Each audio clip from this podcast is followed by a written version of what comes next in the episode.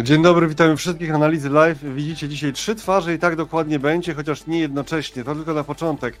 Błażej Bogdziewicz dzisiaj nas zaszczycił, Kaspar Asset Management. Dzień dobry, witamy. Dzień dobry. Bożeju, Rafał Bogusławski oczywiście jest z nami. Dzień dobry. Analiz Online, Robert Stanilewicz, Analiz Online. I y, obydwaj panowie, obydwaj panowie są y, osobami niezwykle zafascynowanymi tym, co dzieje się na długu, na amerykańskim długu przede wszystkim, ale to się rozdawa po świecie, czyli wzrost rentowności, prawda? Dzieje się, Pani Bożeju, dzieje się. O, bardzo dużo się dzieje. Dzieje się, inflacja spada, a ceny obligacji też spadają, tak jak ceny paliw na Orlenie niemalże. I to dla niektórych może być szokujące, ale no, to jest rynek, który warto obserwować, bo wpływa na wszystkie gospodarki świata i na wszystkie rynki świata. I proszę Państwa, kolejność będzie taka, że najpierw podzieli się z nami swoim poglądem, swoją wizją, swoimi przemyśleniami pan Błażej Bogdziewicz, a potem e, wracamy do Rafała Bogusławskiego. Tak, zaczynamy dzisiaj analizy live.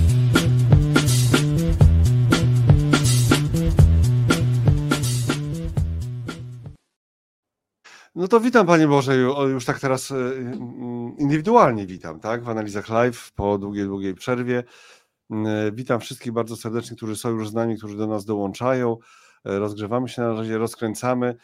Będzie rzeczywiście o długu, bez na długu, taki mamy tytuł, czy przejdzie na akcję.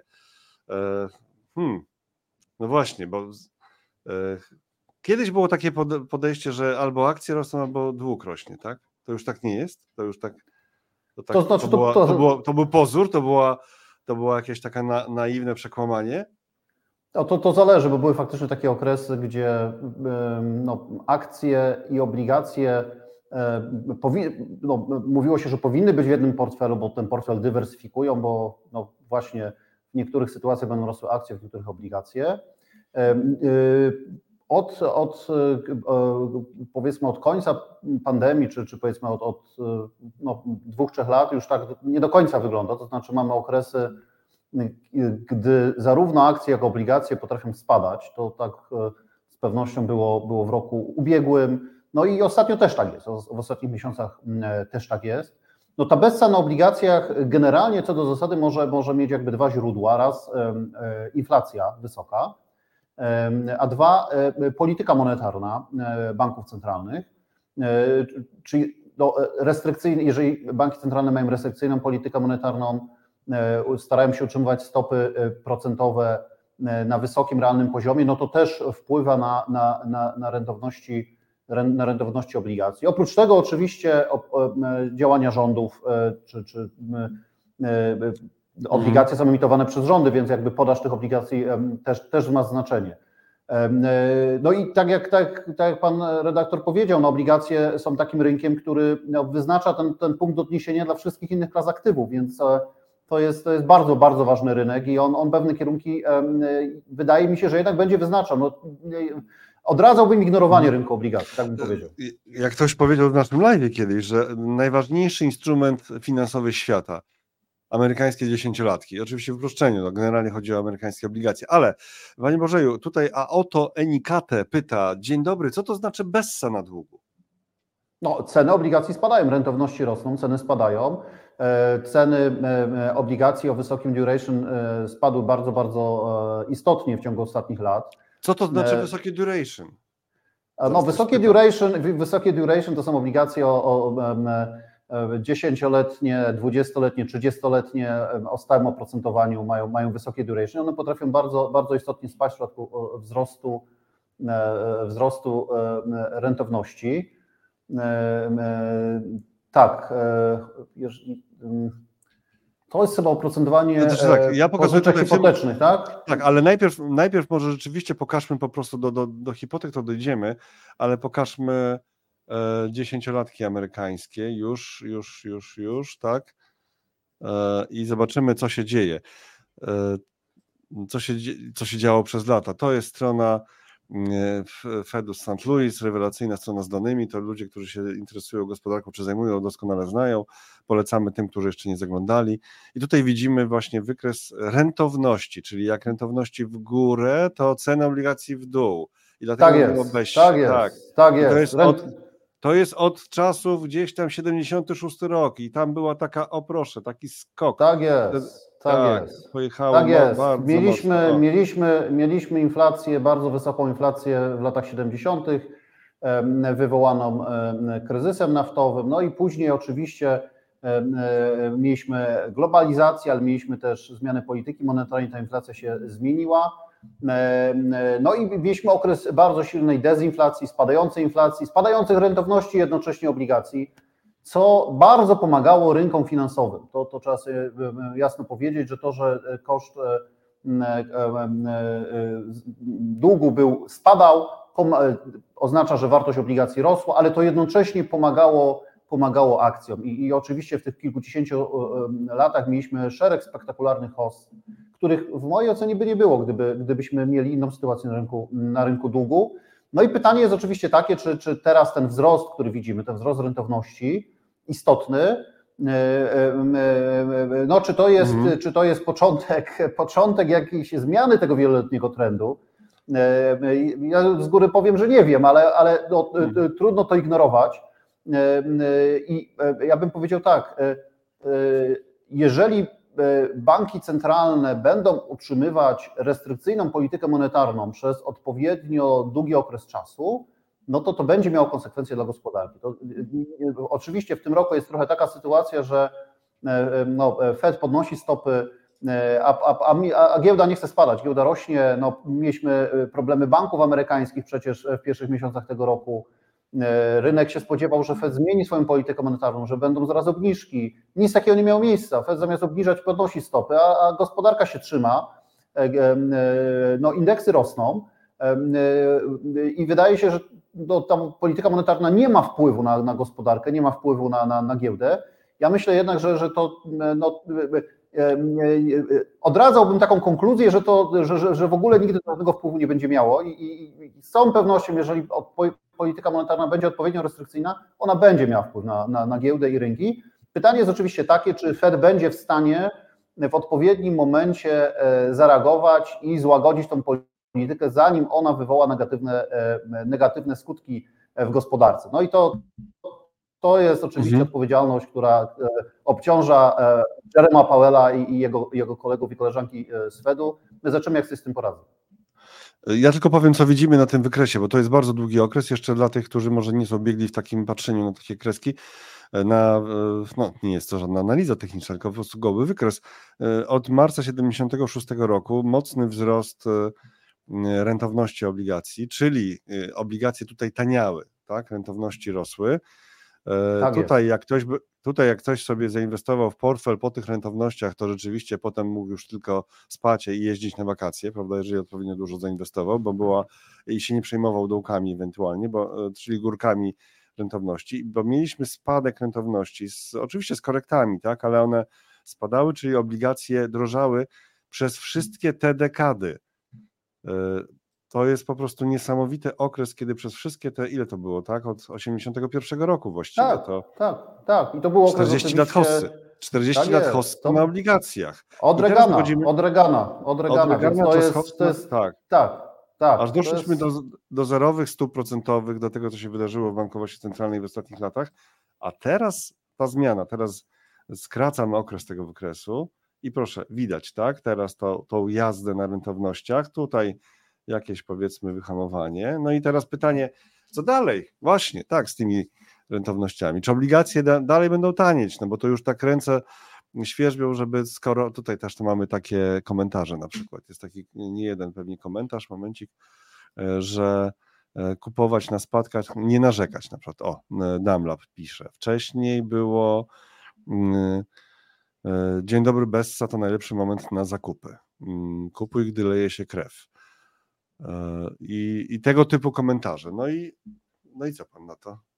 No tak, tylko pytanie teraz, e, e, co, co będzie z inflacją? Bo mm, jeżeli byśmy mieli do czynienia e, z. Jeżeli w tej chwili rynek zakłada, że Fedowi uda się utrzymać inflację w ryzach.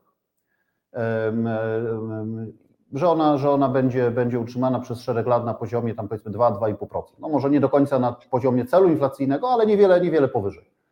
E, Jeżeli by się okazało, że to jest niemożliwe z jakichś powodów, no to pomimo no to, to, to, to, to, to, to, to, to, ta wysoka inflacja może sprawić, że ta bessa, bessa na obligacjach e, e, może trwać.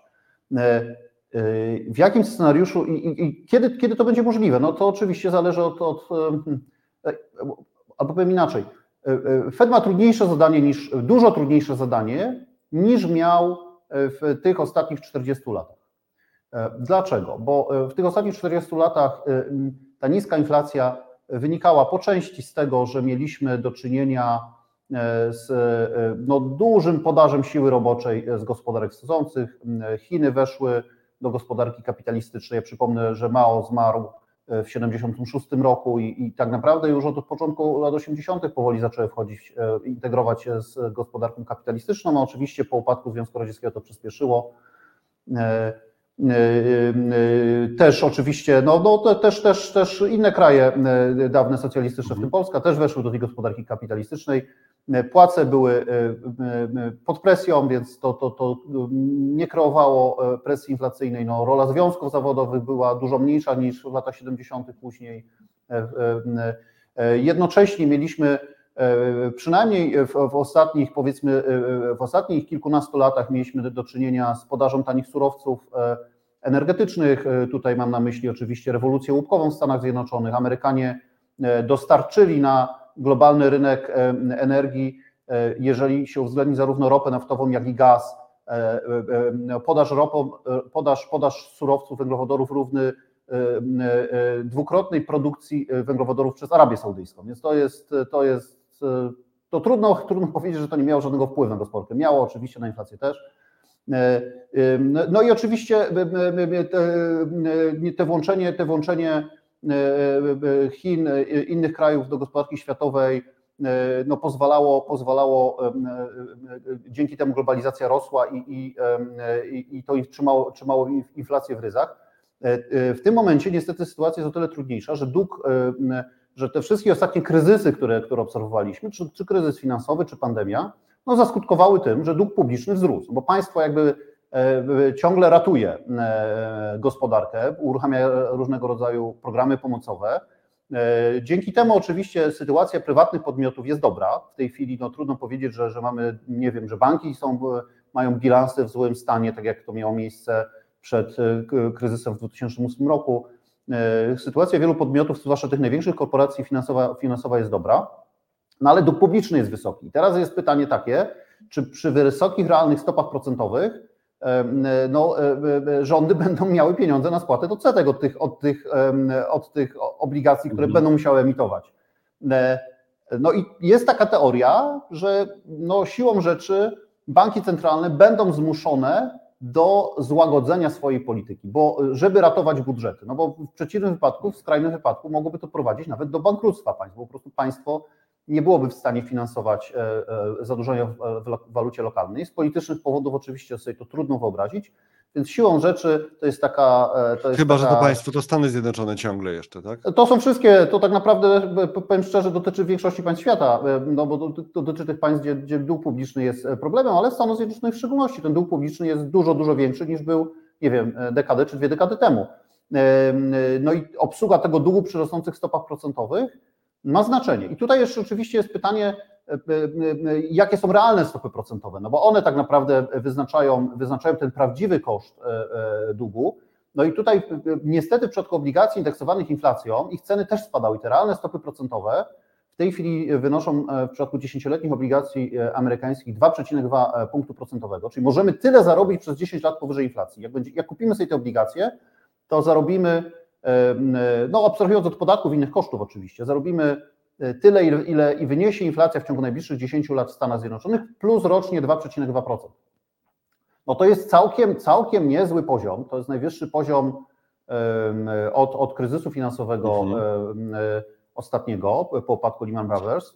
Okej, okay, wejdę w słowo. To nie jest żadna rekomendacja, bo tu nie ma rekomendacji, to są poglądy, ale tak, z drugiej strony, jeżeli ktoś sobie znajdzie ETF-a na takie coś, że mu daje, bo czym innym są fundusze obligacji inflacyjnych, które są w Polsce i to chodzi zupełnie jakoś inaczej, nie będziemy teraz to, a chyba, że pan jakoś krótko może powiedzieć. No nie, ale, no to, to, ale, ale tutaj, ale tylko, tylko dokończę y, swoją kwestię, mhm. ale tu wchodzimy w to, czy to jest zahedżowane walutowo jeszcze, tak? Wychodząc z polskiego konsumenta, inwestora, tak? Czy to jest zahedżowane, czy ja wiem, co to jest, jak to działa, czy jak sobie kupię tego ETF-a, to to co, to co, to co będzie się działo z tym e, dalej. No, znaczy to wiele pytań, bo to nie jest e, obligacja skarbowa emitowana przez ministerstwo, przez e, państwo polskie, zresztą tutaj się sporo szumu zrobiło w tych dniach, bo bardzo atrakcyjne się pojawiło, zapowiedź bardzo atrakcyjnej oferty na październik, ale to jest inny temat. No to co ja sobie mogę myśleć o czymś takim? Tak, co mi to mówi i co ja mogę z tym zrobić? Bo teraz mamy wykres tutaj właśnie tego. Tak jest, tak jest. No ten wykres pokazuje, że ta, że ta, rea, że ta realna stopa, to, ta stopa powyżej inflacji, e, ona też rosła i dlatego ceny tych obligacji też spadały. Na tych obligacjach też mamy bessę, czyli ta bessa na obligacjach nie wynika tylko i wyłącznie z obaw o inflację, a w większym nawet stopniu wynika e, z polityki Fedu, który, która jest uznawana przez e, rynek za restrykcyjną i to mm, to, to, to zaskutkowało tym, że realne stopy są na tym poziomie. E, I dlatego te ceny spadały. To znaczy, e, te obligacje amerykańskie, e, ich nominał rośnie wraz z inflacją. To znaczy, ta inflacja jest systematycznie jakby doliczana do nominału tych obligacji. Pomimo tego, że, że mieliśmy do czynienia z wysoką inflacją w Stanach Zjednoczonych i nominały wielu obligacji tych inflacyjnych właśnie istotnie wzrosły, no to ich ceny spadły. Spadły dlatego, że, ten, że, że w przypadku długoterminowych obligacji ta, ta, ta realna rentowność wzrosła i to zaskutkowało spadkiem ceny. No kiedy będzie można na tych obligacjach zarobić? No bo to jest chyba najciekawsza rzecz, którą, która wszystkich interesuje. No w mojej ocenie będzie można zarobić, kiedy, kiedy Fed e, wywiesi białą flagę, no i stwierdzi, że, że no niestety, albo no, kiedy, kiedy Fed zacznie zmieni swoją politykę monetarną, bo teraz Fed oczywiście podnosi stopy, mamy krótkoterminową stopę na poziomie 5,5%, prowadzi quantitative tightening, czyli zmniejsza sumę bilansową, E, jeżeli Fed skończy z tą polityką, skończy z quantitative tightening, zacznie reinwestować jakby e, wpływy z tych papierów e, spłacanych przez, przez rząd w nowe obligacje, to, to jest szansa, że nie ma oczywiście gwarancji, ale jest, jest spora szansa, że, że te realne stopy zaczną, zaczną spadać. No i to, to może oznaczać może oznaczać hossę na rynku obligacji inicjacyjnych. One są o tyle jakby bezpieczniejsze od tych obligacji e, e, e, normalnych, że tak powiem, że jeżeli byśmy mieli do czynienia z, z powrotem wysokiej inflacji, to te, te, te, te tradycyjne obligacje no, mogą spadać. W przypadku akurat tych obligacji indeksowanych inflacją, to, no, to ryzyko związane właśnie ze wzrostem inflacji no, no, nie występuje. Tutaj wszystko zależy od, od polityki monetarnej Fedu. A jeżeli będzie, będą problemy w gospodarce, jeżeli rząd będzie miał problemy z finansowaniem długu, no to w mojej ocenie Fed jednak będzie pod dużą presją, żeby, żeby zacząć łagodnieć, mówiąc kolokwialnie. Patrzę na Wasze pytania, komentarze. Też Panie Boże, tutaj gęsto jest w topczacie, więc e, wątki się budują, więc ja chwilami będę odwodził wzrok od kontaktu z Panem, ale właśnie. Yy E, zawsze tak było, e, cena obligacji spada, czyli rośnie rentowność, to oznacza, że odpływ z giełdy, bo w obligacjach jest 5% bez ryzyka na przykład, czyli to pytanie, czy przejdzie na akcję ta Bessa, czy to korekta, czy tylko odwrócenie trendu, jak rozumiem na obligacjach, tak? No właśnie, to jest pytanie. Z drugiej strony ktoś pisał, nie przesadzajcie, raczej chyba nie będzie 20% inflacji w Stanach, a te grube kilkanaście procent to były właśnie czasy koniec lat 70. i ta krucjata antyinflacyjna bardzo ostra mm, ówczesnego szefa e, Fedu. Więc no dzisiaj się wydaje, że to niemożliwe, żeby w Stanach było. Tym bardziej, że Fed rzeczywiście tą inflację jakoś tam e, próbuje dusić i jest bardzo ostrożny w swoich, w swoich deklaracjach co do kończenia cyklu zaostrzania polityki monetarnej. To... Ale ja powiem tak, to zależy nie tylko od Fedu, bo to, teoretycznie oczywiście to zależy od banków centralnych, ale to w teorii, bo w praktyce to zależy też od rządu, bo jeżeli rządy będą się zadłużać na potęgę, a mamy w tym roku bardzo duży deficyt w Stanach Zjednoczonych, w przyszłym roku będzie niższy, ale w tym roku jest wysoki, najwyższy oprócz okresu pandemii, okresu po, po Lehman Brothers w ostatnich latach, no to, no, to, no to rządy po prostu nie będą się w stanie sfinansować e, e, przy wysokich realnych stopach procentowych i Fed będzie zmuszony do tego, żeby tym rządom pomóc. No i to oczywiście może oznaczać, że, że e, ta, ta, ta inflacja może zacząć się wymykać spod kontroli. Więc y, w teorii oczywiście tylko i wyłącznie to jest odpowiedzialność banków centralnych, w praktyce nie. W praktyce, w praktyce w mojej ocenie rządy no, też właśnie poprzez taką presję na, wywieraną na banki centralne, nawet, nawet nieformalną, znaczy nieoficjalną, bardzo wpływają też na, na, na, na, to, na to, co się dzieje właśnie z inflacją. Na dole od NCWK to tylko korekta, czy już odwrócenie trendu? Rozumiem, że tak to interpretuję, że chodzi o to, co wydarzyło się na rentownościach obligacji. To tylko korekta, czy już odwrócenie trendu? Wrócę do 10 lat. Ja myślę, że jeśli, jeżeli, jeżeli mówimy, y, ja myślę, że, że to jest jednak odwrócenie tego trendu spadkowego. No zresztą on doszedł do poziomów y, tam w okolicach zera, więc trudno było, żebyśmy tam Odwrócenie spadku trendu, y, trendu spadkowego rentowności. To, tak to jest. Natomiast to, nie, to, nie, to niekoniecznie oczywiście oznacza, że będziemy mieć 20% inflację i powrócimy do szczytów. To, to, to jest zupełnie inna rzecz, ale ten trend, trend spadających rentowności to myślę, że jednak się skończył. To, to znaczy ten, ten trend, który obserwowaliśmy, to się skończył. To, natomiast to mówię, no niekoniecznie będziemy mieli teraz lustrzane odbicie i będziemy przez najbliższe 40 lat dążyli do 20%. To oczywiście no tam pewnie, pewnie będzie jakoś inaczej. Mhm. Ale wróćmy na chwilę do tych obligacji inflacyjnych, bo tutaj mówiliśmy o tym przez sekundę, ale nie rozwinęliśmy tematu. Na czym polega to, że fundusze obligacji inflacyjnych nachodzą inaczej? Znaczy, pan mówił o tym, ale ja myślę, że to mogło. Tak, no, y, y, ich ceny obligacji inflacyjnych zależą od y, tych rentowności powyżej inflacji. I one też rosły. One też rosły. Rosły, rosły dlatego, że Fed prowadził restrykcyjną politykę monetarną. Rynek dla rynków finansowych Jerome Powell i Fed jest wiarygodny. Jest, jest wiarygodny i rynek mu wierzy, że obniży inflację do niskich poziomów. I, i no, zakłada rynek, że ta inflacja będzie powiedzmy trochę powyżej 2%, może nie, nie osiągnie tych 2%, ale trochę powyżej będzie. No i, i, i w związku z tym te ceny tych obligacji inflacyjnych też spadały. Jeżeli, się, jeżeli Fed zmieni swoją, politykę, E, e, przestanie zaostrzać e, politykę monetarną, no to jest prawdopodobne, prawdopodobne, no trudno tutaj powiedzieć coś z całą pewnością, bo to, to, to nie jest fizyka, że będziemy mieli do czynienia ze spadkiem tych realnych rentowności, niekoniecznie oczywiście do tych poziomów ujemnych, jakie obserwowaliśmy podczas pandemii, ale, ale jeżeli spadniemy do poziomów powiedzmy około 1 punktu procentowego powyżej inflacji, no to też e, jesteśmy w stanie osiągnąć bardzo przyzwoity zysk kapitałowy, no bo przy w przypadku obligacji o, o długim okresie do wykupu, e, bo, bo tutaj też, też ten, ten, ten efekt duration e, działa w obie strony, w obie strony.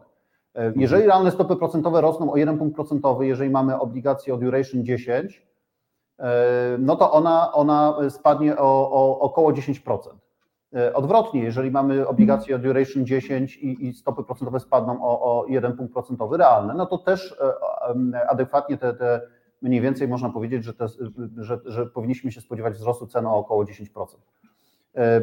To, to, to, to jest w jakimś uproszczeniu, bo ta matematyka jest trochę bardziej skomplikowana, ale z grubsza, z grubsza o to chodzi. I, i, no i dlatego, dlatego mieliśmy, mieliśmy, mieliśmy BESE, bo, bo, bo rentowności rosły, to e, obligacje o długim okresie do wykupu, ich, ich, ceny, ich ceny spadały. Natomiast no z obligacją jest tak, że jeżeli mamy obligację 10-letnią, czy nawet są też 30-letnie, no to my dostaniemy tą rentowność, jeżeli potrzymamy ją do wykupu. My dostaniemy po prostu, mamy zagwarantowaną, oczywiście zakładając, że rząd Stanów Zjednoczonych będzie wypłacalny, że, że, że, że rząd amerykański nam odda e, ten nominał z, e, z uwzględnieniem wzrostu inflacji w tym okresie, plus jeszcze oczywiście będzie, będzie nam płacił co roku te, te, te, te dwa punkty procentowe, y, czy, czy więcej trochę y, kuponów.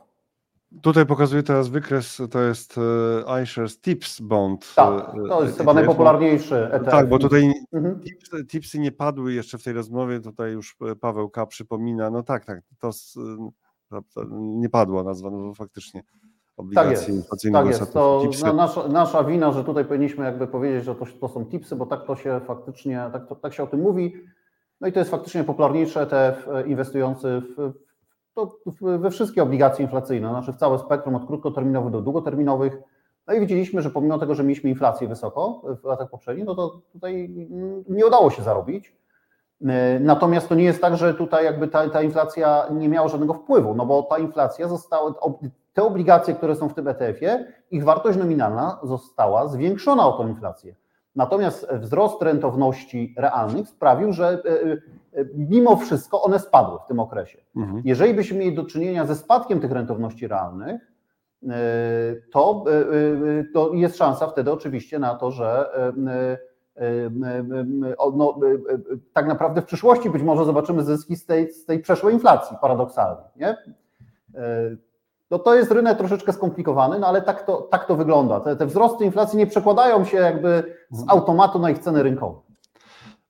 Y, jak ten spadek y, cen obligacji, wzrost rentowności y, przekłada się na rynek akcji? Czy może się przełożyć? No to już było w komentarzach, tak, że jak obligacja daje 5% dla tego, kto wchodzi w tym momencie, to akcje muszą z, z ryzykiem już wtedy, tak, dać dużo więcej.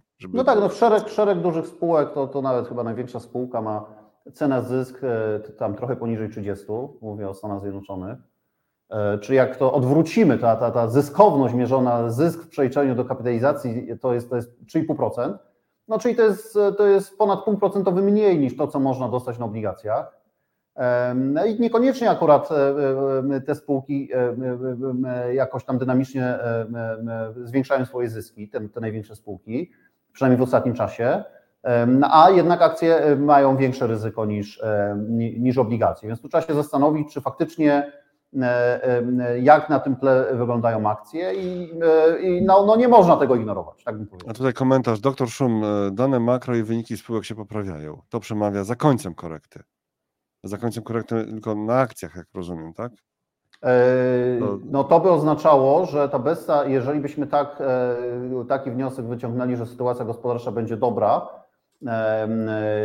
i jakby te, te dotychczasowe działania Fedu nie przeszkodzą e, we wzroście gospodarczym, no to, to, to, to inaczej. No, e, korekta na obligacjach czy bezsa na obligacjach może trwać, e, może trwać, a, a hossa na akcjach będzie trwać. No cykl, cykl jest taki, że, że, że jeżeli mamy do czynienia właśnie z hossą na, na, na akcjach, bessą na obligacjach, no to w pewnym momencie jednak dochodzi do takiej sytuacji, że stopy procentowe są za wysokie, E, no i wtedy zaczyna się hossa na obligacjach, powinna się zacząć bessa na akcjach.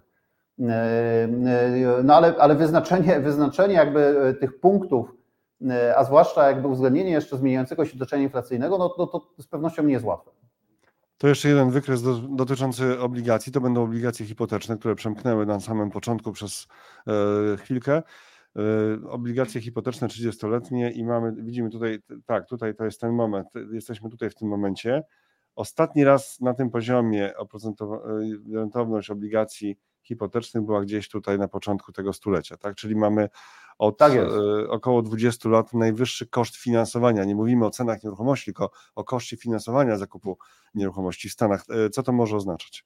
No to, to jest bardzo ciekawy wykres i on trochę pokazuje, dlaczego dotychczas nie mieliśmy do czynienia ze, z wpływem tych, tych wyższych stóp procentowych na gospodarkę, bo w Stanach e, Zjednoczonych e, e, obligacje, znaczy mieszkania są finansowane przy użyciu stałej stopy procentowej i większość osób zdołała się zrefinansować przy tych bardzo niskich poziomach, które obserwowaliśmy w okresie pandemii. I oni, oni tak naprawdę nie muszą płacić tych wysokich odsetek 7%, tylko płacą, mają dużo niższe koszty refinansowania. Natomiast oczywiście o, o, ci, te osoby, które by teraz chciały zaciągnąć e, e, e, pożyczkę, pożyczkę hipoteczną, no muszą się liczyć z bardzo, bardzo wysokim kosztem. Co, co, co, co moim zdaniem jednak będzie stanowiło duże zagrożenie dla rynku nieruchomości, no bo ten rynek nieruchomości jednak w Stanach Zjednoczonych nie tylko jest w dużym stopniu uzależniony od, od, od, od rynków finansowych.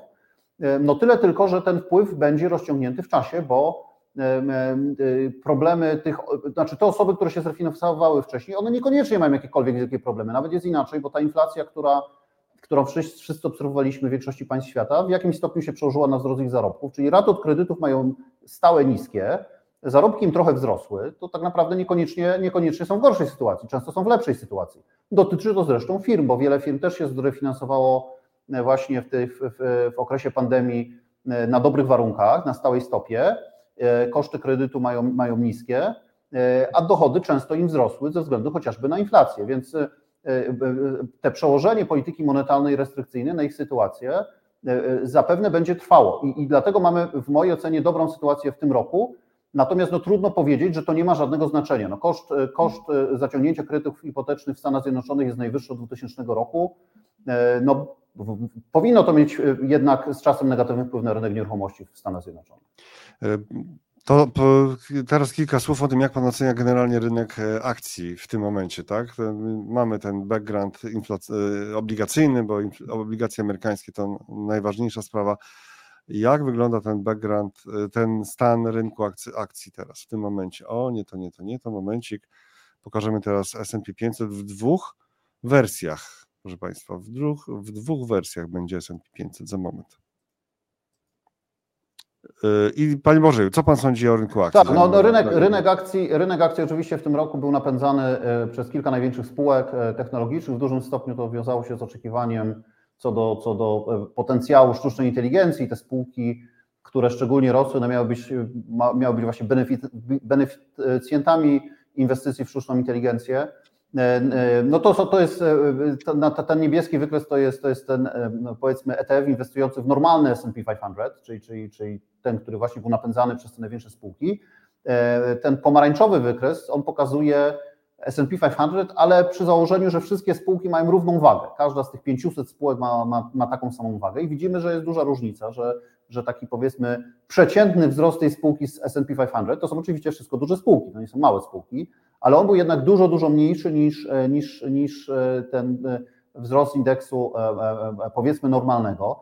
No dlatego, że przeciętna spółka sobie radziła dużo gorzej niż te kilka, kilka największych spółek, których wyceny oczywiście istotnie wzrosły. E, e, więc ja bym powiedział tak, e, pewnie jeżeli byśmy mieli mieć do czynienia z hossą na rynku akcji, pewnie warto by szukać okazji raczej wśród tych spółek poza tą pierwszą siódemką, tych, tych, bo one, one są tańsze. E, no a jeżeli byśmy mieli, jeżeli będziemy mieli, jeżeli byśmy mieli do czynienia z BESO, no to raczej bym tutaj był selektywny i starał się wyszukiwać te spółki, które sobie w tej, tej sytuacji bez e, dobrze radzą. Na pewno się warto, warto dywersyfikować. E, my od jakiegoś Ale to dobrze radzą, to znaczy mniej spadają, tak? Czy jednak rosną? No, bo no to zależy. To, mam, my mamy w tej chwili, ja powiem tak, no mamy dość selektywne takie podejście od jakiegoś czasu. w, w, różne branże inwestujemy i też, też, też mamy trochę spółek technologicznych, ale, ale jednak cały czas mamy dość dużą ekspozycję na sektor energii. E, e, te spółki też oczywiście są wrażliwe na koniunkturę, no ale mamy teraz taką sytuację, że, te, że niektórych surowców zaczyna brakować. To widzimy w przypadku ropy naftowej, zapasy są bardzo niskie po zeszłorocznym uwolnieniu zapasów e, z rezerw strategicznych przez, e, przez amerykańską administrację rządową. E, ceny rosną, te spółki powinny generować bardzo wysokie przepływy gotówkowe. To jest, to jest branża o najwyższych przepływach gotówkowych ze wszystkich branż w Stanach Zjednoczonych. Też bardzo pozytywnie postrzegamy rynek, te spółki, które mają ekspozycję na energię nuklearną. Nie ma ich tak dużo, ale trochę jest. I tutaj widzimy ogromną hostę cały czas, która, która się rozkręca na, na uranie, E, i nie sądzimy, żeby, żeby tutaj, no to, to, to wydaje nam się, że to jest, ta hossa ma strukturalny charakter, e, ale też, też e, szukamy wśród takich spółek, które przechodziły ostatnio trudne czasy, cały czas jakby inwestujemy w sektor biotechnologii, tam mamy, tam mamy prawdziwą bessę od trzech lat, no właśnie. dynamiczne spadki. Sponiewierana, sponiewierana biotechnologia, jakie są perspektywy, bo bańka, znaczy jakaś nadzieja pękła w pewnym momencie. Nadzieja pękła, po części ta nadzieja oczywiście wiązała się z tymi nadziejami związanymi z pandemią, to znaczy szereg spółek, nie tylko producenci szczepionek mieli tam przez lata osiągać jakieś istotne zyski, no i że tak powiem, ten, ten temat się skończył. Znaczy tutaj przychody jakby związane ze szczepionką, ale też z różnego rodzaju związane ze szczepionkami, z różnego rodzaju diagnostyką związanym, związaną z COVID-em, no to się skończyło, no bo szczęśliwie dla nas ta pandemia złagodniała, można powiedzieć, i już nie jest problemem, skończyła się. E, no ale, ale, ale inwestorzy są rozczarowani, no bo te spółki mniej zarabiają. E, kapitał odpływa, mamy bardzo duży pesymizm. Natomiast my tam widzimy bardzo dużo okazji. Oczywiście ta branża jest bardzo ryzykowna, bo to są spółki te takie prawdziwe biotechnologiczne, no to one często jakby nie mają specjalnych przychodów, dopiero szukają jakiegoś leku albo, albo wprowadzają jakiś lek. Ale mamy teraz taką sytuację na rynku, że jest szereg spółek, które, które już nawet zakończyła badania kliniczne. Udało im się wprowadzić lek na rynek E, a ich kursy są na bardzo, bardzo niskich poziomach. To są często spółki małe. E, e, tutaj my przede wszystkim inwestujemy na rynku amerykańskim. Powiem szczerze, że tutaj w Polsce chyba nie ma ani jednej inwestycji, ale, ale no, widzimy bardzo, bardzo dużo ciekawych okazji. Natomiast no tutaj wskazana jest cierpliwość. Tutaj nie ma jakiejś prostej recepty na, na zyski. No i to jest, to jest jednak też tak, taki obszar, który wymaga pewnej ekspertyzy specyficznej, no bo on się różni od, od, od no, każdych innych, wszystkich innych spółek, gdzie można sobie policzyć, zrobić jakąś analizę finansową, coś zaprognozować. No tutaj, tutaj ta, ta, ta nauka, ta biologia jest bardzo ważna. Pięknie dziękuję za tę rozmowę, która miała trwać 15 minut. Dziękuję bardzo. I tak, dziękuję. Wiem, tutaj apetyt jest znacznie większy w komentarzach e, i temat długu faktycznie tych, którzy się bliżej interesują rynkami i inwestowaniem i gospodarką rozpala teraz, bo faktycznie dzieją się rzeczy, jakich nie było widać przez cztery dekady, lekko licząc. No i pytanie, do czego to doprowadzi. Błażej Bogdziewicz, Kaspar Asset Management, dziękuję pięknie za to spotkanie i do zobaczenia. Dziękuję. Dziękuję, do zobaczenia.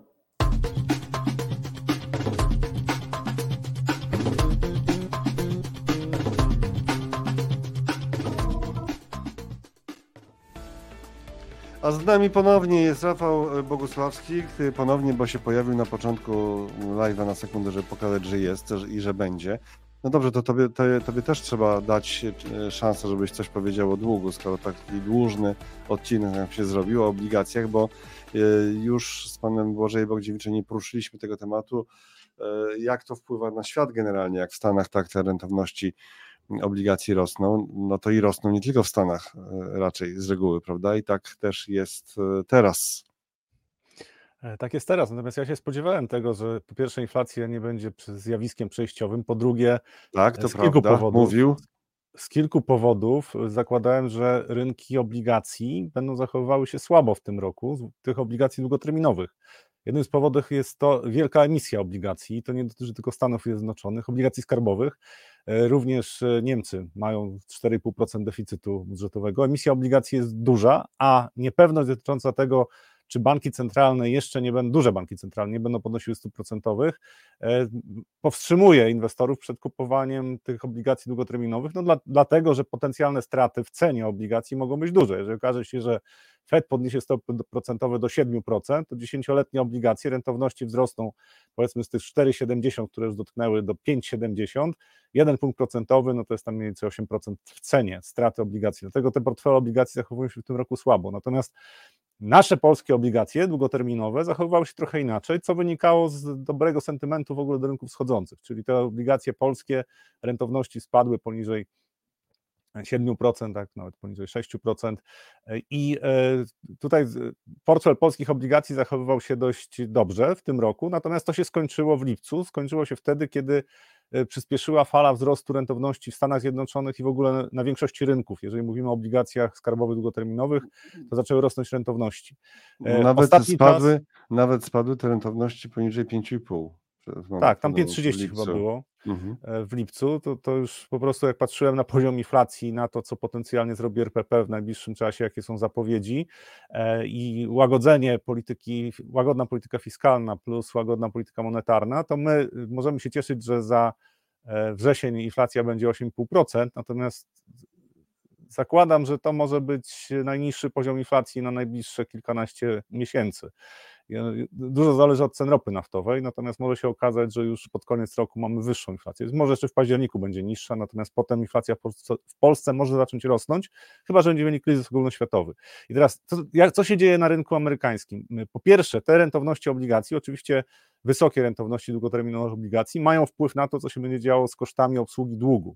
Na razie y, jeszcze wiele firm sfinansowało się tanim pieniądzem, czyli zrobiły to w 2020-2021 roku i ta fala zmiany, jeżeli mówimy o firmach, zmiany portfela dłużnego nastąpi w 2024-2025 i w Stanach i w Europie. To będzie potężne y, uderzenie na rynek, po prostu będą musieli emitować nowy dług. Na razie czekają na to, że jednak Fed w pewnym momencie zacznie obniżać stopy procentowe, inflacja będzie pod kontrolą, więc nie muszą się w ten sposób sfinansować.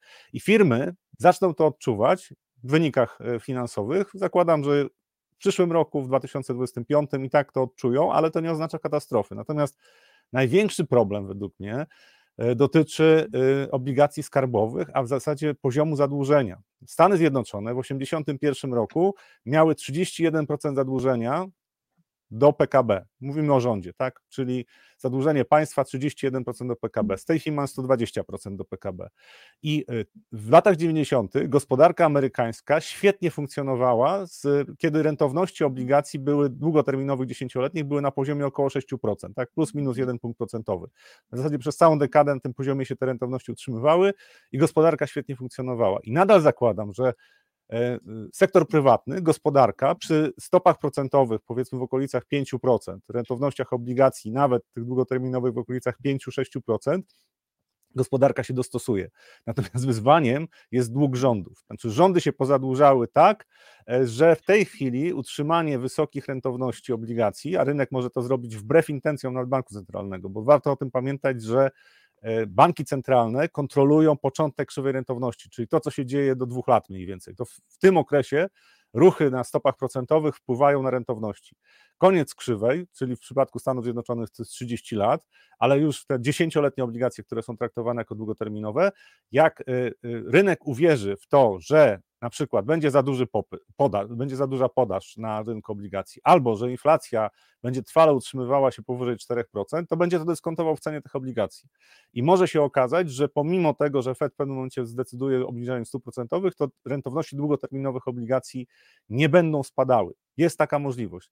Ja zakładam, że zmieniliśmy ten 40-letni trend w Stanach Zjednoczonych, zmieniliśmy ten 40-letni trend na rynku obligacji skarbowych i ten wzrostowy trend rentowności będzie trwał do końca dekady, być może jeszcze początek lat 30.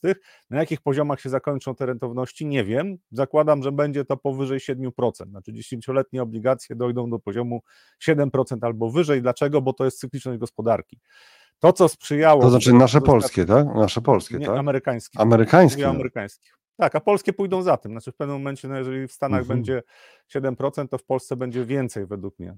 Natomiast to nie oznacza, że to się wydarzy liniowo. To znaczy, że już w tej chwili kolejny ruch na obligacjach amerykańskich to jest 7% za 3 miesiące. Absolutnie nie. Dziesięcioletnie obligacje amerykańskie według mnie w perspektywie najbliższego roku, dwóch, trzech lat osiągnęły taki poziom rentowności, przy którym tylko panika na rynku związana, nie wiem, z eskalacją działań wojennych w skali świata, tak, nie wiem, co się może wydarzyć, powiedzmy Tajwan, nie wiem, co się wydarzy, e, plus e, szok naftowy, czyli ceny ropy naftowej rosną powyżej 150 dolarów, to są dwie rzeczy, które mogą być połączone, ale generalnie to są dwie rzeczy, które mogą spowodować paniczną wyprzedaż na tym rynku. Jeżeli żadna z tych dwóch rzeczy się nie wydarzy, to zakładam, że w perspektywie najbliższego roku obligacje amerykańskie długoterminowe będą dobrym, dobrą inwestycją.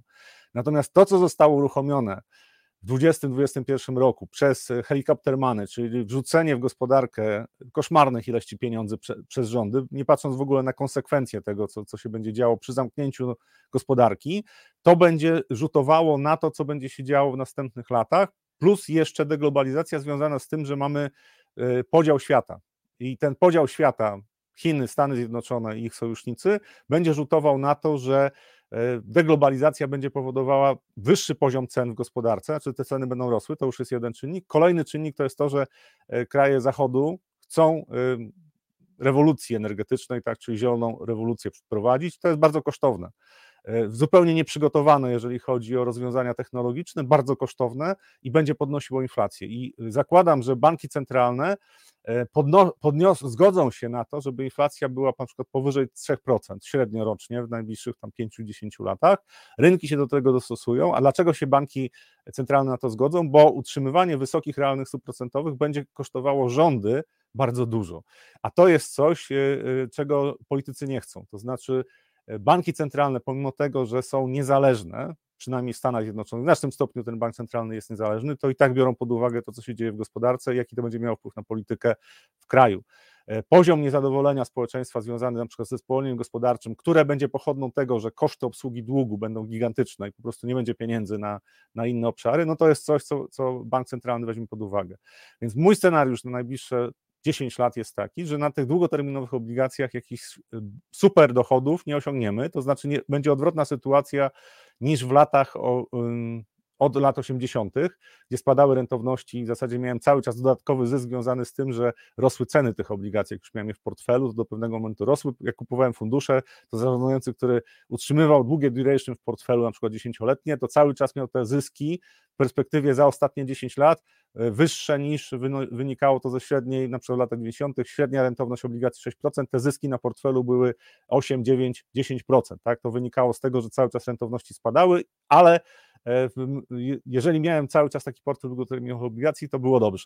Teraz będzie sytuacja odwrotna, co nie znaczy, że nie będą okresy właśnie, w których e, rentowności spadną. Ja zakładam, że dziesięcioletnie obligacje amerykańskie doszły do poziomu 4,70, to było dwa dni temu, 4,70, e, 4,90, jeżeli nic się nie wydarzy na rynku amerykańskim, to jest poziom rentowności, który według mnie wystarcza do tego, co się przetoczyło w ostatnim czasie przez rynek. Czyli te wszystkie obawy o to, że Fed jeszcze raz podniesie stopy procentowe, że generalnie gospodarka jest odporna mm, na działania Fedu i tak dalej, i tak dalej. I zakładam, że to jest y, na najbliższe powiedzmy 15 miesięcy, że dla rynku obligacji amerykańskiego to może być bardzo dobry czas. To znaczy tutaj będzie spadek rentowności powiedzmy w okolice 4%, być może poniżej.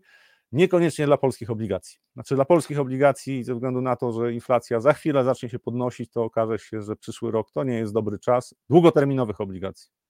E, Bo to czat, e, wygląda obligacje z zmienną procentowaniem. Topchat jak zwykle żyje też swoim życiem i pojawiają się ta, i rozbudowują pewne wątki. To jest bardzo ciekawe. Także jeżeli nas y, tylko oglądacie, a nie patrzycie na Topchat, to naprawdę zachęcam, no bo jednak to nie jest tak, że nawet nie połowa ludzi jest obecna na topczacie.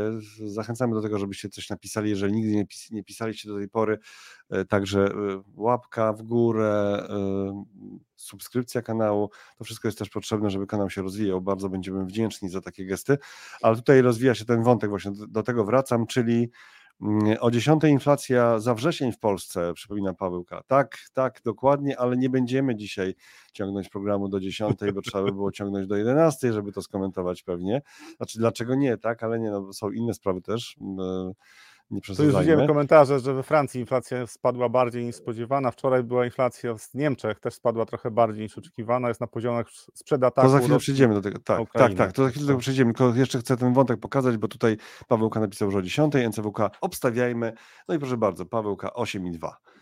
NCWK ja 8,6. 8,6. Ty 8,4, tak? Ty 8,4. Pawełka, ciągnijcie do 10. No nie, no to wtedy musielibyśmy do 11, bo chyba że rzeczywiście byłoby bez zmian, nie wiem. Tak, tak, co dalej? Poczekaj, inflacja w Polsce. Mój bet 7,9, jak grać to grać, e, Aha. Zachary Zorian, tak, pisze. Nawet zostało to skomentowane przez NCWK. Zachary idzie na całość i kolejne typy na temat inflacji. E, są jeszcze jakieś? Jeszcze ktoś tutaj dawał nawet mniej chyba, tak? O, e, Piotr do Zacharego. Prezes Glapiński wspominał ostatnio o 6%, 6 o 6%, obstawiam 6,8. O proszę. Ale to już Mag... za wrzesień? 6,8? No, Magda, Magda, Magda w naszym, na wewnętrznym kanale, która nam tutaj pomaga, i z nami jest nieustannie gdzieś tam w tle. To jest taka osoba, która jest w tle, ale jest bardzo, bardzo ważna. Pisze, nie ciągnijcie do dziesiątej, bo ja muszę o tej inflacji napisać. Tak, tak, na www.analizy.pl też będzie o tej inflacji. Dobrze. Co jeszcze Jedno, jeden komentarz się pojawił. Mister Tom, tak. Rafał najpierw hmm. prognozuje wzrost rentowności i potem mówi o spadku rentowności. Ciekawe. Ja podkreślam to, rozdzielam to, mówię o długoterminowej perspektywie, powiedzmy 10 lat, że rentowności obligacji dojdą do poziomu Stanów Zjednoczonych 7%. To wynika z cykliczności gospodarki, to znaczy uruchomione zostały mechanizmy, które najprawdopodobniej spowodują to, że inflacja będzie problemem w całą, przez całą tą dekadę. E, I, ale będą okresy, tak jak było w latach 70., że na przykład były dwa lata spadku inflacji, i niekoniecznie, znaczy dokładnie w tym samym czasie, ale też były na przykład dwa lata spadku rentowności obligacji amerykańskich. I ja zakładam, że my jesteśmy bardzo blisko, mówię o rynku amerykańskim, tak, bo to w latach 70. analogie są bardzo silne w tej chwili, co się dzieje na przykład z cenami paliw na, na świecie i jak to się przekłada na inflację. I mówię o tym, że w perspektywie dziesięcioletniej zakładam, że rentowności obligacji pójdą w górę, amerykańskich długoterminowych, jeszcze z dzisiejszych poziomów, I trzymanie w takiego portfela przez 10 lat nie ma specjalnie sensu, ale jeżeli trochę chcę pospekulować i w perspektywie półtora roku kupię takie obligacje, to ze względu na to, co zrobił Fed, co się dzieje w gospodarce, jeżeli nie będzie jakiegoś wielkiego szoku, na przykład z cenami paliw, a zakładam, że nie będzie, to znaczy ceny paliw nie pójdą na 150 dolarów w ciągu następnych dwóch miesięcy, raczej to się ropy, rynek trochę ropy, uspokoi, tak? ropy, ropy. ropy, znaczy ropy, rynek się trochę uspokoi, to w perspektywie tych najbliższych miesięcy według mnie rentowności długoterminowych obligacji spadną. Y, Ale to nie zmienia mojej długoterminowej wizji. Teraz drugie pytanie, które się pojawiło w moim portfelu, dlaczego jest tak dużo obligacji? Y, Większość obligacji, poza jednym portfelem, y, i to są obligacje inflacyjne, w których jest bardzo dużo amerykańskich obligacji inflacyjnych, to są obligacje o zmiennym oprocentowaniu albo o bardzo krótkich terminach zapadalności, czyli krótkie duration. I praktycznie te obligacje są niewrażliwe na to, co się dzieje z stopami procentowymi, i zmiany rentowności mają również minimalny wpływ na to, jak, jak te kupony płacą. Dlatego ten portfel, który ja mam, w Rafał Bogusławski inwestuje, on jest mało wrażliwy na mm, zmiany stóp, na zmiany poziomu rentowności obligacji długoterminowych, bo tam takich obligacji po prostu nie ma, poza aliancem obligacji inflacyjnych. Tutaj ktoś pisał, że inflacja może rzeczywiście spadnie dzisiaj, ale pytanie, czy Orlen y, to przeżyje z czasem.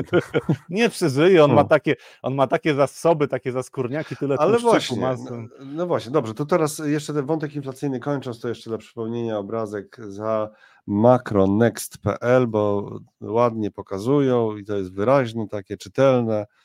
Właśnie tutaj można sobie zobaczyć, jak ta inflacja się e, ostatnio kształtowała. CPI w Polsce 10,1 było, 18,4 było w lutym 2023, kiedy to miało być 20. No trzeba przyznać, że nie było 20, ale 20, 18 i 4. To słuchajcie, no to. Ale, ale różnica, prawda, na tych poziomach już, tak? Na tych poziomach to już, znaczy to w ogóle to jest jeszcze, jak już jesteśmy na takich poziomach inflacji, powiedzmy powyżej 15%, e, to błąd, który GUS może popełnić y, dotyczący poziomu inflacji, to jest co najmniej 10% od wartości, tak? Czyli jak mieliśmy 18,4, to mogło być tak naprawdę poniżej 17% i mogło być powyżej 20%. Nie ma Tutaj, y, możliwości, żeby faktycznie zmierzyć, jak wyglądała ta inflacja tak dokładnie. To jest szacunek.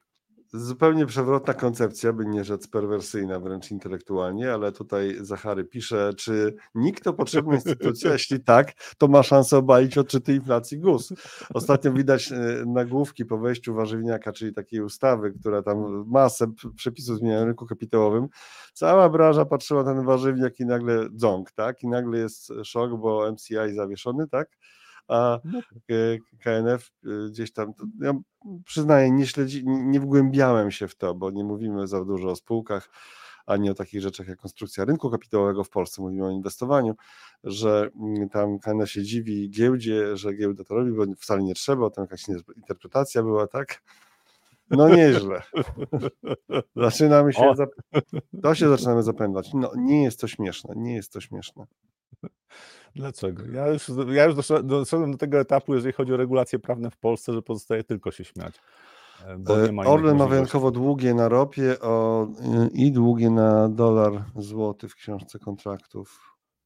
Znaczy to przez pewien czas e, oczywiście tak funkcjonuje, bo to część jest długoterminowych kontraktów, natomiast ja bym zwrócił uwagę, e, co prezes Obajtek mówił tam, w, jak na Węgrzech e, obniżyli ceny paliw przed wyborami, że taka manipulacja źle się skończy dla rynku e, węgierskiego i się źle skończyła. I tutaj podobna jest historia, to znaczy jeżeli Orlen jeszcze utrzyma przez te dwa tygodnie te ceny na tych poziomach, na których w tej chwili jesteśmy, a ceny ropy nie spadną, no to w zasadzie pozbył się marży. To znaczy tutaj e, zaburzył już rynek na tyle, że naprawdę to będzie miało konsekwencje również dla wyników Orlenu. Ja zakładam oczywiście, że po wyborach będzie cena e, benzyny tak o 8,50 albo 9 zł dość szybko. Natomiast mimo wszystko to, co się wydarzyło na rynku, to jest kolejny.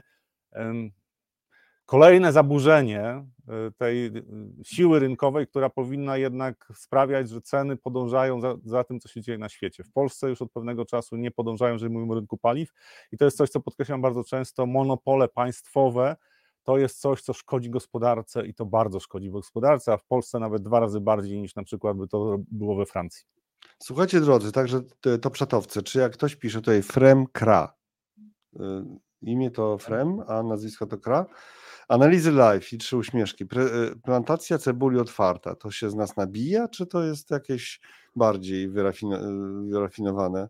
Hmm, jak Cebu- myślicie? Cebulka podsmażana, czy taka ten do, No, do śledzika? No, taki komentarz. y, Jak myślicie, to się ktoś nabije z nas? Czy z was się też nabija?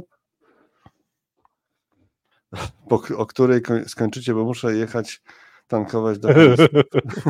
ja też, dobra, No nie kończymy. wiem. I co ja mam zrobić z tym komentarzem od Fremkra? Czy y, analizę live, plantację cebuli otwarta? Czy Słuchaj, ja jak mam, nie wiesz, co zrobić, to mam- przyjmij to jako komplement. e, zdrowa jest cebula chyba, tak? Tak, Zdrowa. witaminy ma. Czy mam skas- Podpowiedzcie, co, co mam zrobić, tak? E, ja tam mam warstw. Okej, dobra, to nie będziemy ciągnąć do 10. Rzeczywiście, żebyście mogli pojechać e, zatankować. Mm, Wyrzucić takiego z naszej pięknej społeczności. Ale ja nie wiem, co on miał na myśli. Dobrze, słuchajcie, lecimy dalej. E, Tylko tak, już dużo było o tych obligacjach, inflacji, ale do inflacji to trzeba jeszcze. O, ktoś chce sprzedać cebulę. Cebulę sprzedam na krótko na przykład, tak? E, e, Jak handlowali, to płakali. Słuchaj, dołóżmy do Jak tego sprzedawał, ropę. to płakał. E, Ropa. Cebula, jak sprzedawał to płakał. Dobre, dobre. E, Ropa do tej inflacji, tak? Bo ropa to spadła i to tak mocno spadła nagle, tak? Tutaj Wczoraj. w tytułach mam, tak? Mhm. Tak, i to, to znaczy to jest ten temat, który chciałem poruszyć w kontekście właśnie obli- inflacji rynku długu, bo ropa e, zawędrowała do 95 dolarów. Ja mówię o teksańskiej ropie i to jest ten poziom, ja mówiłem o tym często, 94-97 dolarów na tej ropie, na, ty, na tych kontraktach. To jest poziom, przy których y, będzie realizacja zysków. I mieliśmy w y, środę wzrost y, 3,5%, ponad 3,6% na kontrakcie, a wczoraj spadek o ponad 2%. I według mnie jest bardzo prawdopodobne, że w najbliższym czasie ropa nie będzie rosła nadal. Znaczy, że zatrzyma się na tych poziomach i tutaj oczywiście nie oznacza to, że już tylko spadki, ale może nie sforsować tego poziomu. Dlaczego? Bo jak e, odpalam Bloomberga, e, odpalam CNBC, odpalam CNN, to wszędzie jest informacja o tym, jak jest fatalnie, jeżeli chodzi o zapasy na rynku ropy. Że e, caching to jest mm, taki hub, w którym jeżeli chodzi o tą teksańską ropę, to tam po prostu wszyscy tą ropę dostarczają, żeby tam można było zrealizować kontrakty, że tam są najniższe poziomy, jeżeli chodzi o zapasy, znaczy były podobny poziom w 2022 roku, ale to jest bardzo niski poziom, znaczy to jest historycznie na bardzo niskich poziomach. I że za chwilę nie będą w stanie eksportować ropy, bo ze Stanów Zje- Zjednoczonych tam e, wędrowało na świat około 4 milionów baryłek ropy dziennie i za, teraz wysychają źródełka, czyli nie będzie tej ropy, w ogóle katastrofa. E, Jeżeli już w mediach jest powszechna informacja o tym, e, w środowy wzrost cen ropy, kontraktów, to była pochodna tego, że e, spadł e, poziom zapasów ropy bardziej niż był spodziewany, e, ale jak mamy wczoraj odreagowanie i, i spadki cen ropy, to ja bym się zastanawiał nad tym, czy aby na pewno w tej chwili granie na scenariusz katastrofalny, to znaczy nie ma już wystarczająco dużo ropy na rynku i faktycznie ta ropa teksańska idzie w górę kolejne 10%, czy w tym czasie to jest naprawdę sensowny zakład. Bo w tej chwili, jaka jest różnica pomiędzy kupieniem ropy, na przykład jeszcze tam kilka miesięcy temu, kiedy widać było, że ten trend wzrostowy się rodzi, ja często mówiłem, że nie mam pełnych informacji o tym, co się dzieje na rynku ropy, ale że widać po zachowaniu rynku, że e, sytuacja jest napięta. Mówi, mówili o tym Saudowie, w ogóle OPEC o tym dość często mówiło, ale wszyscy mówią, nie, nie, nie, tam co, to OPEC nigdy nie miał sukcesów, jeżeli chodzi o e, obniżanie podaży i to nie wpływało na ceny. Okazało się, że miał wpływ tym razem. I teraz wszyscy o tym mówią, o czym było wiadomo już powiedzmy dwa miesiące temu. To jest z punktu widzenia nastawienia na dalsze zyski czy spekulacji, jest sytuacja, w której naprawdę stawianie pieniędzy na to, że tu było pytanie doktor Szymko, tam, czy longi na, na ropę. W tej chwili to według mnie jest za późno. To znaczy, jeżeli faktycznie miałbym sprawdzone informacje i byłbym w stanie ocenić e, prawdopodobieństwo tego, że jest e, zapaść na rynku ropy naftowej, to znaczy faktycznie brakuje ropy fizycznie, to ceny pójdą w górę. To znaczy jest taka sytuacja, w której e, może się okazać, że przejściowo ci, którzy muszą zrealizować swoje kontrakty, będą musieli wywindować te ceny jeszcze wyżej. Ale to jest ekstremalna sytuacja. Jeżeli okaże się, że tych zapasów ropy jednak jest trochę, warto pamiętać, że sektor łupkowy w Stanach Zjednoczonych, on dość szybko jest w stanie zwiększyć e, wydobycie ropy, przynajmniej o kilkadziesiąt tysięcy, kilkaset tysięcy baryłek ropy, czyli to jest perspektywa powiedzmy dwóch miesięcy, mogą to zrobić. I jeszcze może być tak, że Saudowie trochę poluzują, jeżeli chodzi o e, wydobycie, znaczy zwiększą wydobycie. I wtedy okaże się, że bardzo szybko ceny ropy spadną w okolicy tam 85 dolarów. Według mnie scenariusz, w którym ceny ropy idą powyżej 100 dolarów, ropy teksańskiej, jest w tej chwili mniej prawdopodobny niż to, że ceny ropy się stabilizują. Też dla Saudów, czy w ogóle dla krajów OPEC, ropa teksańska E, ropa z Bliskiego Wschodu tak podąża za, za, mm, za ropą teksańską, oczywiście tam spready się zmieniają, ale generalnie to, to jest odniesienie całego rynku, to ta cena teksańskiej ropy powyżej 90 dolarów to już jest coś, co satysfakcjonuje Saudów, to znaczy oni zarabiają swoje pieniądze i niekoniecznie muszą e, skłaniać się do tego, żeby podnieść ceny ropy na przykład na rynkach światowych powyżej 120 dolarów, bo patrzą długoterminowo, znaczy jak podniosą ceny poprzez ograniczenie podaży do 120 dolarów, to w perspektywie półtora roku mają spadek cen do 80 dolarów albo niżej, bo będzie recesja światowa. Znaczy to jest coś, co biorą pod uwagę. Więc na razie patrzę na to, co się wydarzyło w Stanach Zjednoczonych z ropą teksańską, z ropą Brent też. Były wzrosty. Według mnie e, wczorajsze odreagowanie jest zapowiedzią tego, że tam siły byków i niedźwiedzi zrównoważyły się. Czyli to no. byłby jednak pozytywny impuls dla inflacji w przyszłym roku, jeżeli ceny ropy nie będą dalej rosły. No właśnie, bo jeszcze mamy podpis, że jednak ropa drożeje i to jest e, cios dla dezinflacji, czyli odwołujemy tę tezę, która się pojawiła w opisie? Znaczy nie, bo, bo tutaj dezinflacja będzie postępowała wolniej niż, na, niż dwa miesiące temu zakładali analitycy, bo nie zakładali, że ropa będzie powyżej 90 dolarów. Ja mówię o teksańskiej, tak?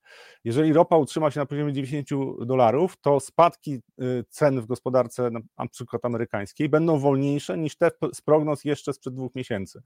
Wrześniowe prognozy już częściowo uwzględniały wyższe ceny ropy, natomiast jeżeli ceny ropy pozostaną na tych poziomach, to dezinflacja, taka jak jest w projekcjach inflacyjnych y, banków centralnych, przykład amerykańskiego banku centralnego, nie będzie postępowała w takim tempie, znaczy będzie wolniejsza. Znaczy ceny ropy w okolicach 90 dolarów i wyżej powodują, że efekt bazy w kolejnych miesiącach spowoduje, że inflacja konsumencka będzie wyższa powiedzmy o pół punktu procentowego, o jeden punkt procentowy w stosunku do tego, co było w projekcjach inflacyjnych. Więc ten projekcja dezinflacji została już zmieniona. To znaczy, rynek będzie musiał się dostosowywał się zresztą w ostatnim czasie do tego.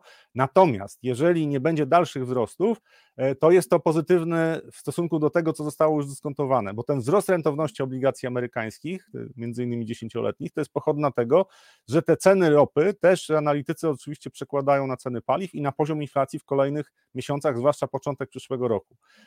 Jeżeli cena ropy nie będzie dalej rosła, to też będzie to jeden z impulsów według mnie, który poprawi sytuację na rynku długu amerykańskiego, tych obligacji dziesięcioletnich. A szanse na to według mnie, że nie będzie cena ropy rosła w stronę 100 dolarów w perspektywie następnych 22 e, miesięcy, według mnie są e, większe, lekko większe. Stawiałbym 60% na to, że ceny ropy w okolicach 95 dolarów być może jeszcze będzie jedna próba podejścia trochę wyżej, ale że się ustabilizują. Według mnie to jest bardziej prawdopodobny scenariusz, mając świadomość wszystkich tych zagrożeń, o których chwili media piszą. Jeżeli wszyscy o tym wiedzą, to według mnie już jest czas na to, żeby zastanowić się, czy na pewno chciałbym mieć długą pozycję na ropie w tej chwili, w tej chwili e, a pozytywne to jest e, z punktu widzenia e, obligacji długoterminowych, bo jednak rynek zdyskontował te wyższe ceny paliw już w dużym stopniu. Rafale, niebezpiecznie zbliżamy się do dziesiątej. Musimy skończyć przed dziesiątą i sami patrzeć Dobrze. na inflację już, aby tak, i, i, możecie potem też,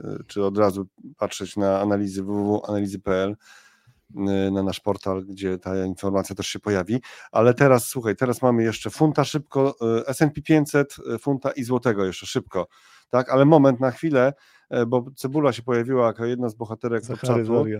Tak, ale te, a co, Zachary Zorian, właśnie przeczytałem, że cebula została wyłączona z handlu futures w 1958 roku. Ktoś się spóźnił z tą cebulą, może buraki. No tego nie widzę, za to Paweł wcześniej pisał o historii. E, kogo ropa? Kontrakty na cebulę i dalej Paweł. I dalej Paweł, słuchaj, wykupienie wszystkich, e, wszystkich cebuli im nie wystarczyło, szli dalej kupując cebulę, która jeszcze nie wyrosła, a to za sprawą kontraktów terminowych. Dokonali to, czegoś dosłownie to, to, niemożliwego. Kupili wszystkie kontrakty terminowe na cebulę w zimie 1955 roku. Co to znaczy? Po prostu, że byli właścicielami wszystkich długich pozycji na rynku futures, jednocześnie będąc właścicielami wszystkich cebuli. Nasz bohater został dyktatorem cebulowym, nie wrując sobie na wielu dystrybutorów. Aha, to, to coś to nie Paweł, to paliwa teraz. Jak widać, w 55 ktoś w USA kupił wszystkie kontrakty i całą fizyczną cebulę. No tak, i może dlatego. może funta. Może funta. Może funta, dobra, jedziemy też funtem. funt, y, dolar, funt, tak, funt, dolar, przepraszam, funt się przejechał z 1,32 na 1,21 i znowu teraz już jest tyle komentarzy na temat tego, jak katastrofalna jest sytuacja na funcie, bo chodzi o gospodarkę brytyjską, Mhm. że tam jest recesja i w ogóle no będzie katastrofa, jeżeli chodzi o wzrost gospodarczy, że nie będzie wzrostu gospodarczego, będą problemy, jeżeli chodzi o też inflację, bo będzie wyższa, bo pomimo tego, że będzie spowolnienie, to i tak tam te wewnętrzne czynniki spowodują, że inflacja jest mnóstwo takich komentarzy. I e, po tych spadkach, które nastąpiły, jeżeli chodzi o kurs funta, czyli 1,62 na 1,21 to jest całkiem spory ruch, to przy takim sentymencie, który jest w tej chwili, to znowu ja się zgadzam z tym, że gospodarka brytyjska będzie miała problemy w przyszłym roku, znacznie większe niż gospodarka amerykańska. E, W związku z tym, że stopy procentowe prawdopodobnie też będą w Stanach Zjednoczonych trochę wyższe, e, to atrakcyjność rynku amerykańskiego będzie większa. I znowu w perspektywie trochę dłuższej, powiedzmy do końca przyszłego roku, czy e, 2025, tak, patrząc w perspektywie, zakładam, że funt będzie tracił. Znaczy ja zakładam, że funt jest w długoterminowym trendzie spadkowym do dolara i przynajmniej ten trend jeszcze ze 3-4 lata potrwa. Natomiast w związku z tym, co się w tej chwili wydarzyło, jaki jest sentyment do funta, jaki jest sentyment do euro, e, to ja się spodziewam, że październik może być miesiącem, październik, listopad to może być 2-3 miesiące, w którym funt będzie zyskiwał. Znaczy po prostu znowu pozycjonowanie spekulantów jest takie, że już wszyscy wiedzą, że w gospodarce brytyjskiej będzie gorzej e, i ja, ja zakładam, że odbicie na- nawet 5%, tak, czy z 1,21 na 1,26, 1,27 jest całkiem prawdopodobne, że mówimy o kursie, kursie funta. I to jest coś, co, na co ja często zwracam uwagę. Jeżeli w mediach już się pojawiają takie informacje, to spada prawdopodobieństwo tego, że jeżeli ja w tej chwili się dołączę do tego trendu s- spadającej wartości funta, że ja na tym zarobię. Lepiej jest poczekać na to, że będzie jakiś ruch właśnie korekcyjny, bo to wtedy zamykane są krótkie pozycje. Na rynkach akcji jest podobnie. My doszliśmy w tej chwili na rynku akcji w Stanach Zjednoczonych do takich poziomów, gdzie zakładam, że dzisiaj, w poniedziałek, Rosną. przyszły tydzień jest odreagowanie. E, Zakładam, to jest Mhm. spekulacja. I to będzie powiązane prawdopodobnie z przejściowym osłabieniem dolara. Jeżeli to się zrealizuje, to w tej chwili funt, wszyscy tam mówią, no tak, już, już fatalna gospodarka, a ja mówię, okej, ale rynek to już dyskontował. Warto pamiętać o tym, że spekulanci pozycjonują się wcześniej i spekulanci w pewnym momencie, zwłaszcza na rynkach forexowych, używają dźwigni i muszą się dopasować do tego, co się będzie działo na rynku. Jeżeli będzie ruch przeciwko ich pozycjom, czyli fund zacznie rosnąć, to będzie rósł przez przynajmniej kilka sesji, może kilka tygodni, bo będą zamykali krótkie pozycje. Koniec. Ok- Okej, y, S&P 500 sobie darujemy już dzisiaj. Mówimy o tym y, i tak codziennie, to następnym razem będzie S&P 500, to teraz złoty jeszcze. Y, Co się z nim y, dzieje? E, Co Złoty, dzieje? e, trochę, euro złoty trochę się, e, waha się w okolicach tam powyżej 4,60, natomiast też jeżeli ten scenariusz, o którym e, mówię dla rynku w najbliższym czasie, że osłabienie przejściowe dolara jest prawdopodobne, być może październik, być może listopad, być może do końca roku, być może do początku przyszłego roku, ale w perspektywie wolniej, ale miesięcy- spokojnie, spo, ale spokojniej. w perspektywie kilku miesięcy mo, może taki ruch korekcyjny na dolarze pojawi, czyli osłabnie, e, to będzie y, wzmocnienie złotego. To znaczy sytuacja na polskim rynku walutowym się ustabilizuje. Zakładam, że NBP i Ministerstwo Finansów powrócą do tego, co robili wcześniej, czyli e, będą sprzedawali euro na rynku, czyli to, dostajemy z Unii Europejskiej, to jest przypuszczane przez rynek. Być może jakieś interwencje jeszcze NBP się pojawią, więc jest szansa, że już na euro złoty nie przetestujemy ponownie 4,70. W perspektywie, mówię, najbliższych dwóch, trzech, może pięciu miesięcy. Z- Bardzo prawdopodobne jest y, y, osłabienie, znaczy wzmocnienie kursu złotego, czyli osłabienie kursu euro. Y, 4,55 prawdopodobne, jak z pomocą, z dociskiem ze strony Ministerstwa Finansów, czyli z większą podaż e, walut e, na, na rynku e, i będzie brakowało złotego, no to szansa na to, że nawet wrócimy na 4,50. Natomiast e, w trochę dłuższej perspektywie zakładam, że to, co zostało uruchomione w, w postrzeganiu polskiego złotego na rynkach, między innymi przez decyzję RPP, to będzie rzutowało na dalsze słabnięcie złotego. Też to, że będziemy mieli wyższą inflację na przykład niż średnio w strefie euro, e, bo najprawdopodobniej tak będzie. Znaczy nie sądzę, żeby jakikolwiek rząd zdecydował się schłodzić gospodarkę tak, żeby była recesja, więc inflacja w Polsce będzie powyżej 6-7% w perspektywie średnio następnych kilku lat. E, W, przyszłym roku spodziewam się, że inflacja specjalnie nie spadnie z tych poziomów dzisiejszych, tam powyżej 8%, że to będzie taki, e, taki czas, gdzie inflacja po prostu okaże się jest bardzo uporczywa. To będzie rzutowało też na postrzeganie złotego. Znaczy tutaj musiała być bardzo radykalna zmiana, jeżeli chodzi o stopy procentowe, czyli podniesienie stóp procentowych, tego się nie spodziewam. E, RPP raczej tego nie zrobi. E, więc w dłuższej perspektywie według mnie złoty się będzie osłabiał, czyli będziemy też do euro tracili tam stopniowo, tylko że więcej ruchu się odbędzie na, mm, na parze dolar-złoty, a na razie, jeszcze raz powtórzę, że według mnie jest szansa na to, że uspokojenie październik, listopad, być może grudzień, nie wiem, w najbliższych miesiącach, że spowoduje na rynkach walutowych, że lekki odwrót od dolara, uspokojenie na rynkach akcji e, i mamy umocnienie do, złotego, powiedzmy 4,25 na dolar złoty, to jest według mnie prawdopodobny poziom, być może nawet trochę, trochę niżej 4,20, e, co nie zmienia faktu, że w perspektywie do końca przyszłego roku spodziewam się, że e, dolar złoty będzie znacznie wyżej. 4,60, 4,80 to są poziomy, które będą według mnie testowane. Drodzy Państwo, kończymy dzisiejsze spotkanie, kończymy tego live'a, ale jeszcze tylko przypomnę o jednym wydarzeniu, na które już się nie sposób dostać, naprawdę, chyba że jakoś y, ktoś się, nie wiem, ma jakieś ukryte sposoby, ale nic nie Ma kontrakty na cebulę. Chyba, że ktoś, no to wtedy rządzi. Znaczy, jeśli już nie ma tych kontraktów, tak wyłączone, jak tutaj Zachary pisał. E, to jest e, portal www.analizy.pl. Za chwilę tam pojawią się informacje o najnowszym odczycie inflacji. A my mamy dla Was jeszcze coś takiego, znaczy dla Was mamy w tym sensie, że akurat na najbliższej konferencji 3 października Fund Forum, największa konferencja branży inwestycyjnej w Polsce, czyli konferencja generalnie dla ludzi, którzy pracują, działają w tej branży, funkcjonują zawodowo, ale oczywiście też każdy mógł inny się dostać po zakupieniu biletu, bo jest to konferencja tak, tak zwana biletowana. No, duża konferencja, więc musi się jakoś tam za coś sfinansować. Y, kilkaset osób na tej konferencji będzie, a i tak miejsca zabrakło i sprzedaż skończyliśmy już dobre, dobry tydzień temu chyba, y, jeśli nie więcej, ale będzie taki moment, że ta konferencja będzie, jej fragment będzie transmitowany na kanałach naszych, proszę Państwa, bo będzie taki na koniec panel analizy live, jeszcze bardziej live. E, część ekspertów, no nie wszyscy, ale część ekspertów, którzy nas wspierają i stale z nami są, pojawi się na tym panelu. Każdy z nich mógłby mówić dwie godziny bez zadania mu jakiegokolwiek pytania, a tu będą mieli 40 minut, więc to jest karkołomna sytuacja, ale będą e, ten jedyny raz obok siebie, rzeczywiście na żywo. Rafał Bogusławski oczywiście, Mariusz Jagodziński, Bartosz Pawłowski, Magdalena Polan, Kamil Sobolewski, moja skromna osoba. E, tutaj, e, tak jak powiedziałem, niektórych osób nie będzie tych bardzo lubianych, ale akurat e, na przykład Tomasz Korab czy Sebastian Buczek będą w innych częściach tej konferencji, no ale tutaj już nie. Tutaj już nie.